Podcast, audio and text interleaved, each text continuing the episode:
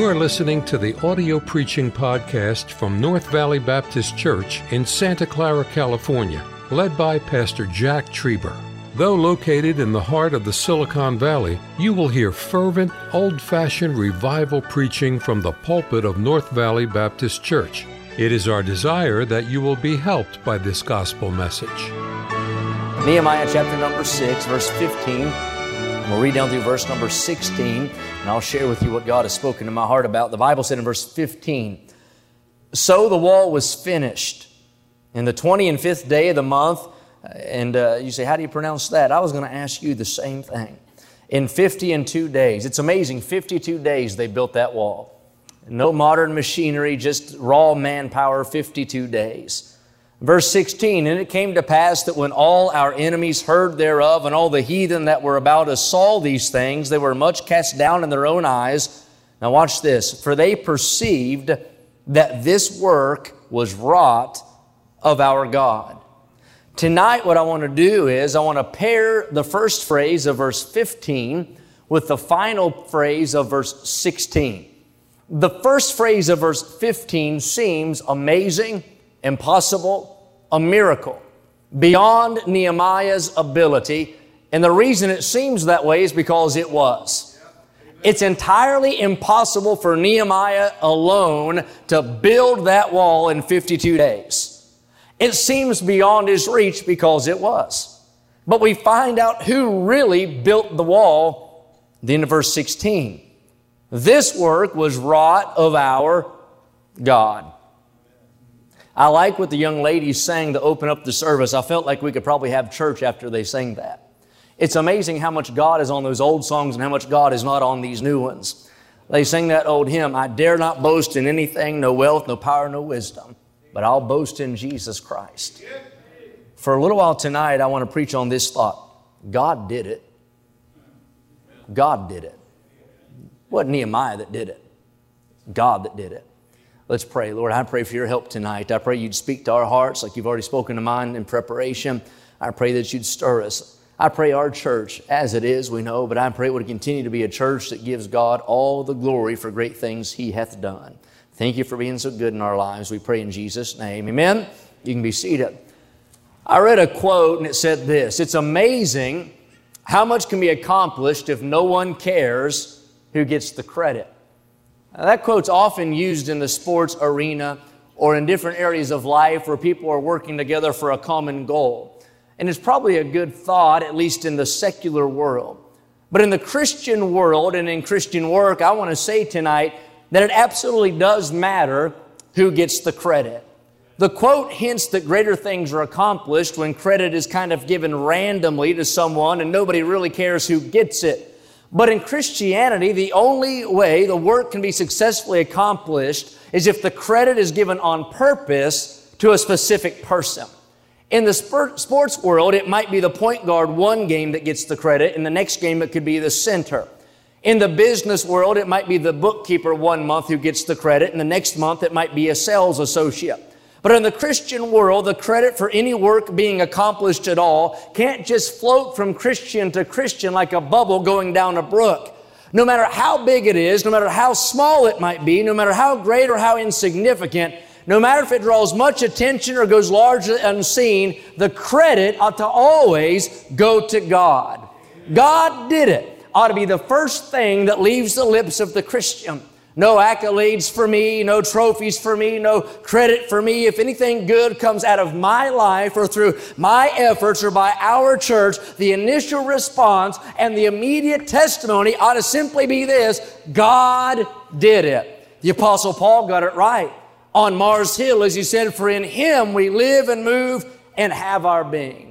John 15, 5, Jesus said, I am the vine, ye are the branches. He that abideth in me and I in him, the same bringeth forth much fruit, for without me ye can do nothing. Philippians uh, 2, 17, for it is God which worketh in you, both to will and to do of his good pleasure. I like these verses, 1 Corinthians 3, 6, and 7. I have planted, Apollos watered, but God gave the increase. So then neither is he that planteth anything, neither he that watereth, but God that giveth the increase. Jesus said, and I, if I be lifted up, I'll draw all men unto me. And he's not just talking about the past work of the cross, but the present expectation of the Christian in all things would be busy lifting him up. He's the vine, we're just the branch. He's the giver of life. We're just the gardener. I'm not anything. He gives the increase, and my anthem and my song and my story ought to be God did it.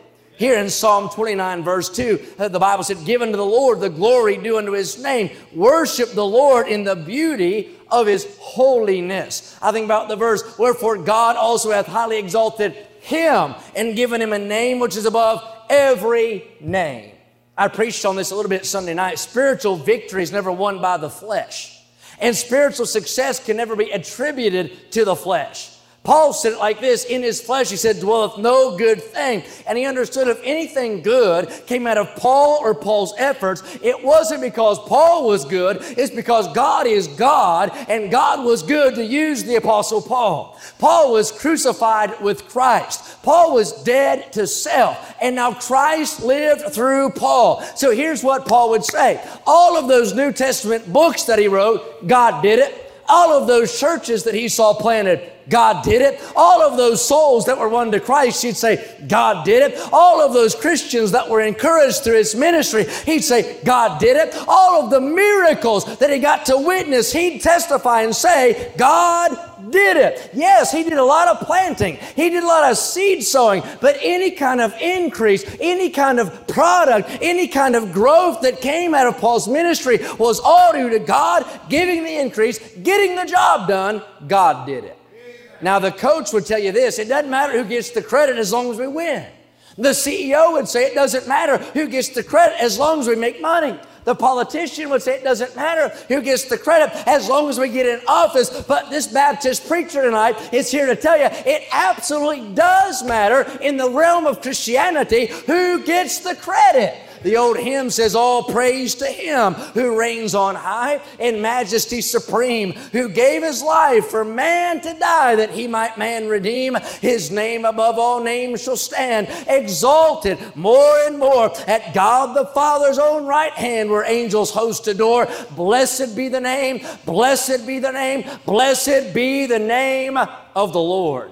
God did it. I believe tonight if David were to come and stand behind this pulpit, and if David were to tell us about that day that Goliath met his match, lost his head, and made his home in hell, that David would not brag on his sling, David would not talk about the stone, David wouldn't tell you about his days as a shepherd, he wouldn't tell you about his courage in facing that giant. He would stand up and say, I think the first thing out of his mouth, he'd say, That giant is dead because God did it. I think that if Joshua were to come and stand stand here tonight, he wouldn't tell us about his fearlessness. He wouldn't talk about the fight that was in his soldiers. He wouldn't talk about his fortitude to march around the city, but he'd shout about how the walls came down. And he wouldn't say that Joshua did it. He'd testify and say, God did it.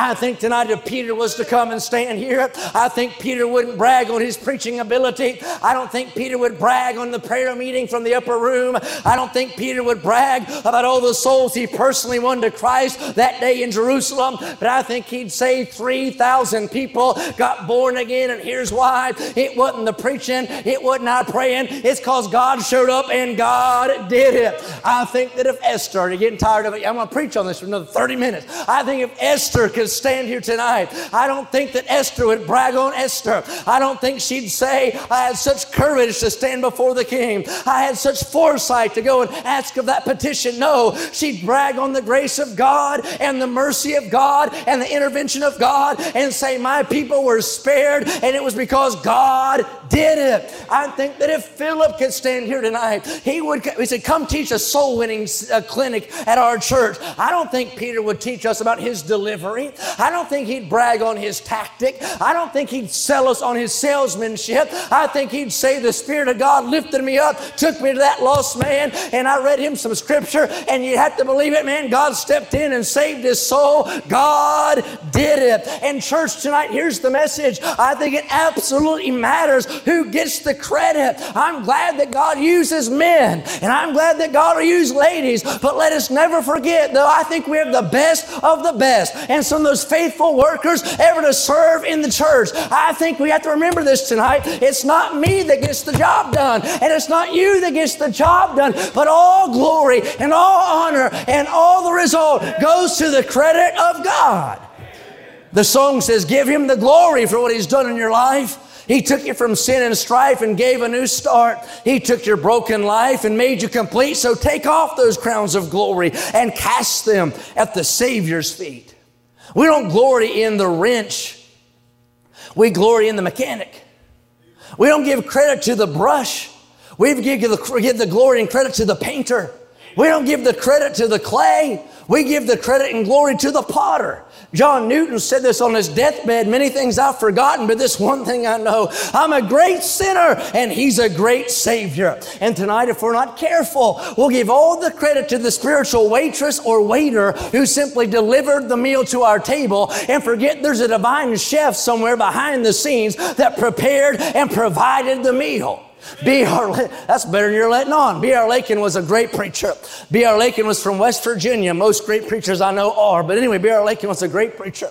B.R. Lakin got to speak to the president's cabinet on two different occasions. He had more invitations to preach in his mailbox each day than he could fulfill in three years' time. But B.R. Lakin, knowing that he was used of God, still made the statement. He said, I'm nothing. I'm an ought. That's a word for a zero. I'm an ought with the rim knocked off. He's saying, I'm just a big nobody. I am nothing. If God uses me, it's because God is good in my life. Have you read in Acts 14? Paul and Barnabas are preaching in a place called Lystra or Lystra. And as they're preaching there, miracles are performed. A man who is lame in his feet is healed and begins to leap about the city. And the people of that town begin to to say Paul and Barnabas are little g gods. They ascribe to them that there's some kind of a Greek god. Now, I bet you their flesh kind of liked that.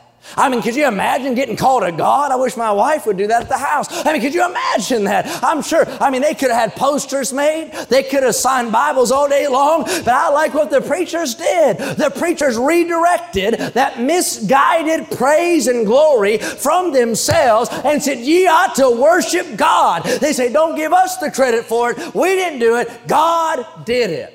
Acts chapter 10, Cornelius has been praying, Gentile man and he sees Peter in a vision and he calls for Peter and Peter comes and when he does, he falls down and worships at Peter's feet. Peter could have eaten that up, but he didn't. I tell you what Peter did. Peter said, Cornelius, rise up. He said, I'm a man just like you are. He said, if anything's going to happen here today, it's going to be because God does it. My heart's overwhelmed with that thought of what God could do through a church where it really did matter who got the credit. I wonder what God might do through your life and in my life if we really did care about who got the credit. I mean, how could God bless a church where it matters when souls get saved, who gets the credit? How might God bless a place where it matters when the baptistry is stirred, who gets the credit?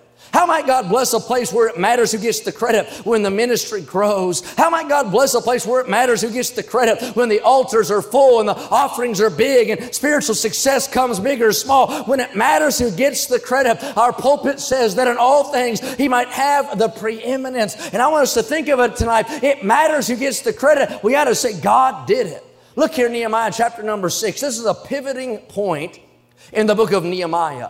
Up to this point, Nehemiah has dealt with the rebuilding of the city, the physical labor of rebuilding the walls. Stones have been moved, trees have been cut down, and the walls have gone up. But after chapter 6, going into chapter 7 and the rest of the book, Nehemiah does no longer build the walls or the physical structure of the city, but now he sets out to rebuild the people. You study and find standards are set. Rules are put in place. Orders restored. Holiness is promoted. They charge God's people not just to live as God's people, but to live as godly people. Now, Nehemiah has faced opposition.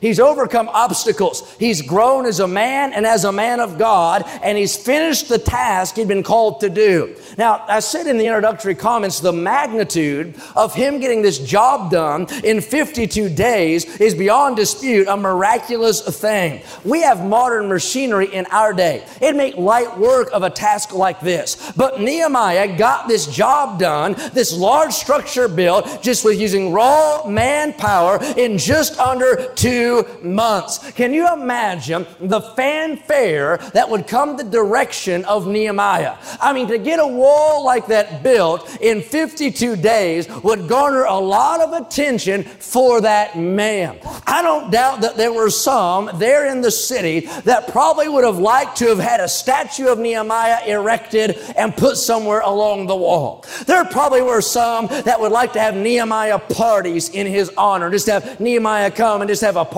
for him. There might have been some men and women that thought, you know what, we should write some songs. Let's get the psalmists together and let's write some Nehemiah songs and we'll sing them in Jerusalem about the great builder of the wall. Maybe somebody said, we ought to make this day on the calendar Nehemiah Day from here until eternity. I mean, think about it. The book is called the book of Nehemiah. The entire story centers on this man, Nehemiah. Nehemiah is the one that started the work and finished the job. And here's what I'm saying it would have been easy for these people to lift up Nehemiah, to put him on their shoulders, to center him in the spotlight, and take all the credit and all the praise and all the glory and lay it on Nehemiah. Now, hear what you're thinking. Why not just do that? The quote says it's amazing how much can be accomplished if no one cares who gets the credit. So just let Nehemiah have his credit. What's it going to hurt if he has his credit? I think the statement made in verse number 16 lets us know why it matters who gets the credit. In verse 15 and 16, these two verses combine to give us this truth.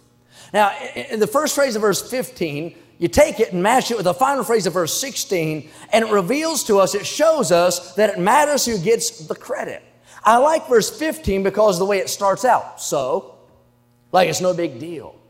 So, so the wall was finished. It's almost like it just was a light thing. I mean, no big deal the stones were so heavy.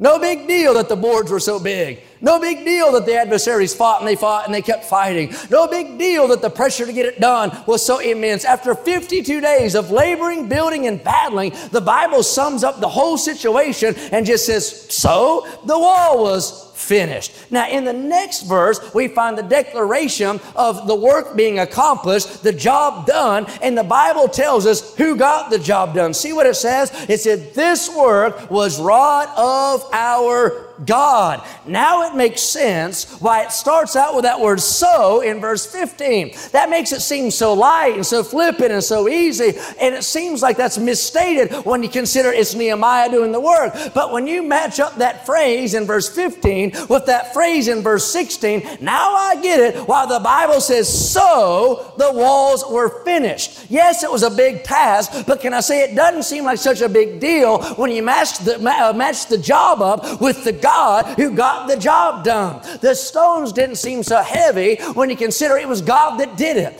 The boards don't seem so big when you consider it was God that did it. The work did not seem so hard when you consider it was God that did it. It wasn't Nehemiah's power. It wasn't Nehemiah's tact. It wasn't his skill. It was God that got the job done.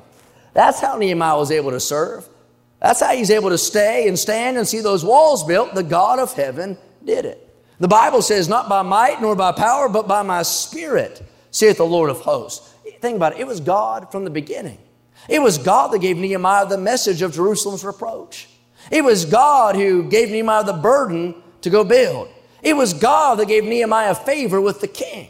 It was God that got Nehemiah through from Shushan to the Jerusalem. It was God that let Nehemiah rally the remnant. It was God that kept Nehemiah safe from Sanballat and Tobiah. It was God that gave those workers courage to hold a trowel and a sword. It was God that provided the power needed to lift the stones. It was God that pushed the saws. It was God that swung the hammer. It was God that carried the loads. It was God that wrought the work on the wall. You see, Jerusalem did not need a Nehemiah day. They ought to have a God day. They didn't need to throw a Nehemiah party. They should throw some God parties. They didn't need songs about Nehemiah. They had to sweet, sing sweet songs to their God. They didn't have to lift up the man. They should lift up the God of the man, like John the Baptist said. He must decrease, but I must increase. It wasn't the wrench. It was the mechanic. It wasn't the brush. It was the artist. It wasn't the clay. It was the potter. The quote says it doesn't matter, but tonight I believe it absolutely does matter. I read a statement that said there's no limit to what God will do for the believer who'll let God have all the glory. Jeremiah 9, 23 and 24, thus saith the Lord,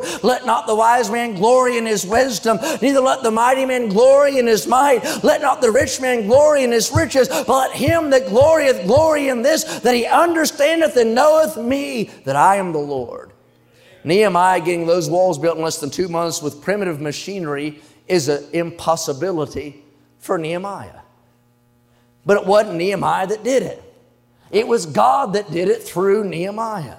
God initiated it. God enlisted the workers, God empowered them, and then God brought an end to it from start to summation. God's fingerprint is all over it. We could say it like this all those stones, God did it. All those trees, God did it.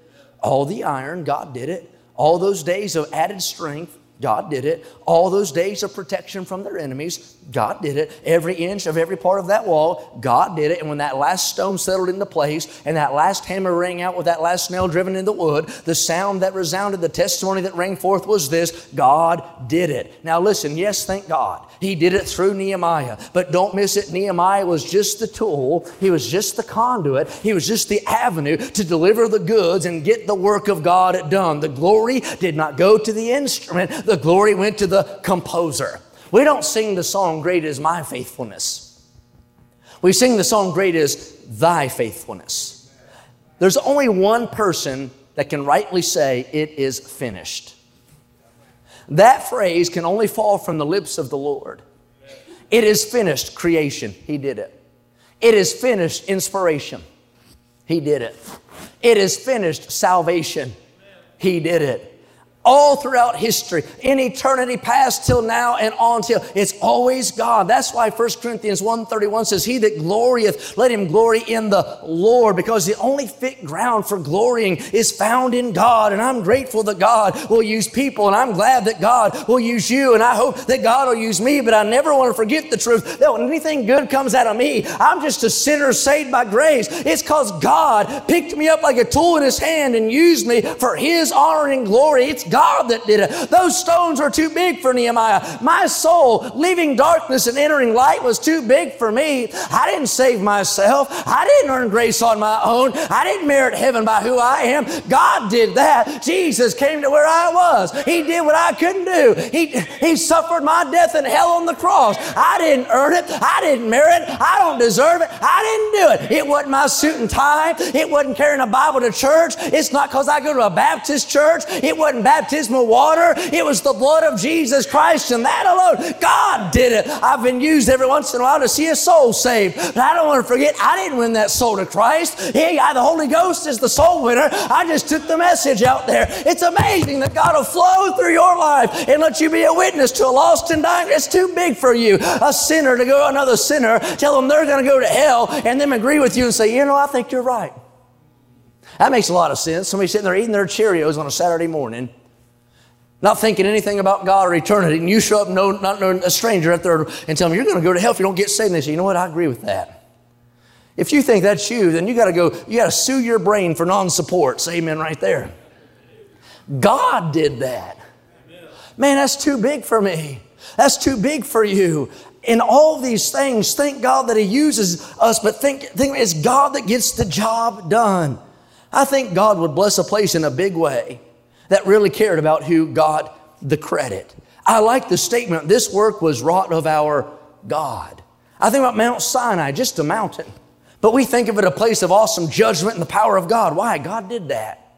The tabernacle is just a tent, just canvas, just some uh, wood nothing much, but it's a special place. Why? Because God did that. Our duty is to be like one of those seraphims in human form. A seraphim is just a burning ball of fire that was had one purpose, and that was to give God glory. And God say, that's the purpose of my life, and that's the purpose of your life is to give all the glory to God. The heavens declare His glory. The sun manifested His glory, and one of these days His glory will be revealed in us. But in all things that we do between now and eternity, we got to give Him the praise for it. Think about the Red Sea. God did that. When fire came down on Mount Carmel, God did that. When David uh, was raised up to be king, God did that. And we're too quick sometimes to throw roses and cast crowns at the feet of flesh when the roses and the crowns are only reserved for Jesus Christ. I thank God for great men and great ladies, and they've influenced my life and impacted my life. But anybody who's spirit filled would be quick to say, hey, that's not for me. It's all the Lord that got that job done.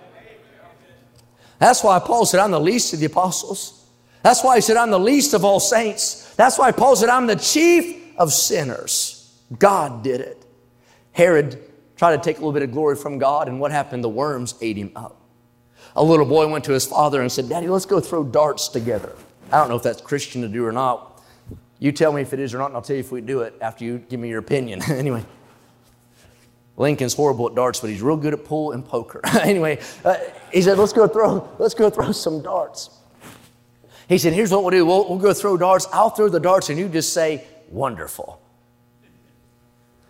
I, that, there's nothing more obnoxious to me than a sinner saved by grace that wants to rob any glory from a Savior that saved them by grace. Amen. I'm not doing what I do so that you can say, wonderful. I hope not. That's the wrong motivation. We I have it written down the front of my Bible. Don't do what you do so God will say thank you to you, but do what you do to say thank you to God. You want to get low? Don't stoop down and compare yourself to God. You want to get humble? Stand as tall as you can and compare yourself to God. I mean, get as big as you can get. And then see in the presence of God how small you really are. You know, understand if anything good comes out of my life or yours, it's not because of us. God got that wall built. The arm of flesh is frail. The arm of flesh is faulty, and if any success comes from that, it's because God put His unseen hand on that arm of flesh and yielded it for His honor. We live in a generation of self promotion and self love and selfies. But I think God would bless a bunch of Christians that wouldn't rob any of the praise and glory due to Him and would sing glory to his name. I'm just a sinner, he's my Savior. I'm just a slave, he's the master. I'm just a beggar, he's the king. I'm just a servant, he's the Lord. My words are too feeble, my hands are too weak, my mind is too limited, my motives are too impure. I don't keep any glory for myself. And just as natural as it is for a star to shine or a wave to break or wor- the world to turn, a Christian ought to give all the credit to our God. I'm just a voice, just a light, just a pinch of salt, just an errand boy, just a vessel, but He's the Lord. D.L. Moody made this statement. I love the statement. He said, Be humble or you'll stumble. God blesses these places that understand it's not us. That work was wrought of our God. Man, we have so many things to look at here how God is blessed. And God blesses a man and God blesses a ministry, but it is God that does the blessing. Amen. Amen. Sunday school teacher, it's not my what a Sunday school teacher, that'll be my what a God. It should never be my what a bus worker. It should always be my what a God. It should never be my what a preacher. And I, you've heard people say that, but it should be my what a God. It should never be my what a whatever it is, but always my what a God. I want to ask you, when's the last time you gave him the glory? I tell you, one of the most awkward things for somebody to say, Well, that was great preaching. What do you say? If you say thank you, then you sound full of pride. And if you say, well, if you try to correct him, then you sound full of pride because it's false humility. But I had an old preacher say, here's what you say. So he says, good preacher say, praise the Lord. Praise the Lord. Praise the Lord. Amen. Stammering lips, faulty tongue. If God uses us, we're just clay. He's the potter. This work was wrought of our God. Tonight, that's my, man, it's been burning in my heart. And here's why I don't want God to quit using my life. I want God to use me for His glory. But the moment I start st- stealing that thing away and get some ulterior motive, I'll forfeit any kind of touch or hand of God that could possibly ever be on my life. But the same thing is true for our church. God's hand has and is on this place. But the second we think it's on this place because of us, we'll lose it. If God uses us in Santa Clara, California, it's not because we're anything, it's because He's everything. And here's what we'll have to say one of these days. We'll think God will look back and the victory we won will say, So the wall was built. But there around the throne, we're going to say, and that work was wrought of our God. Thank you for listening to the audio preaching podcast from North Valley Baptist Church in Santa Clara, California, led by Pastor Jack Trieber. For more information about our ministry or to find out how to get in contact with us, visit our website at nvbc.org. May God bless you as you serve Him this week.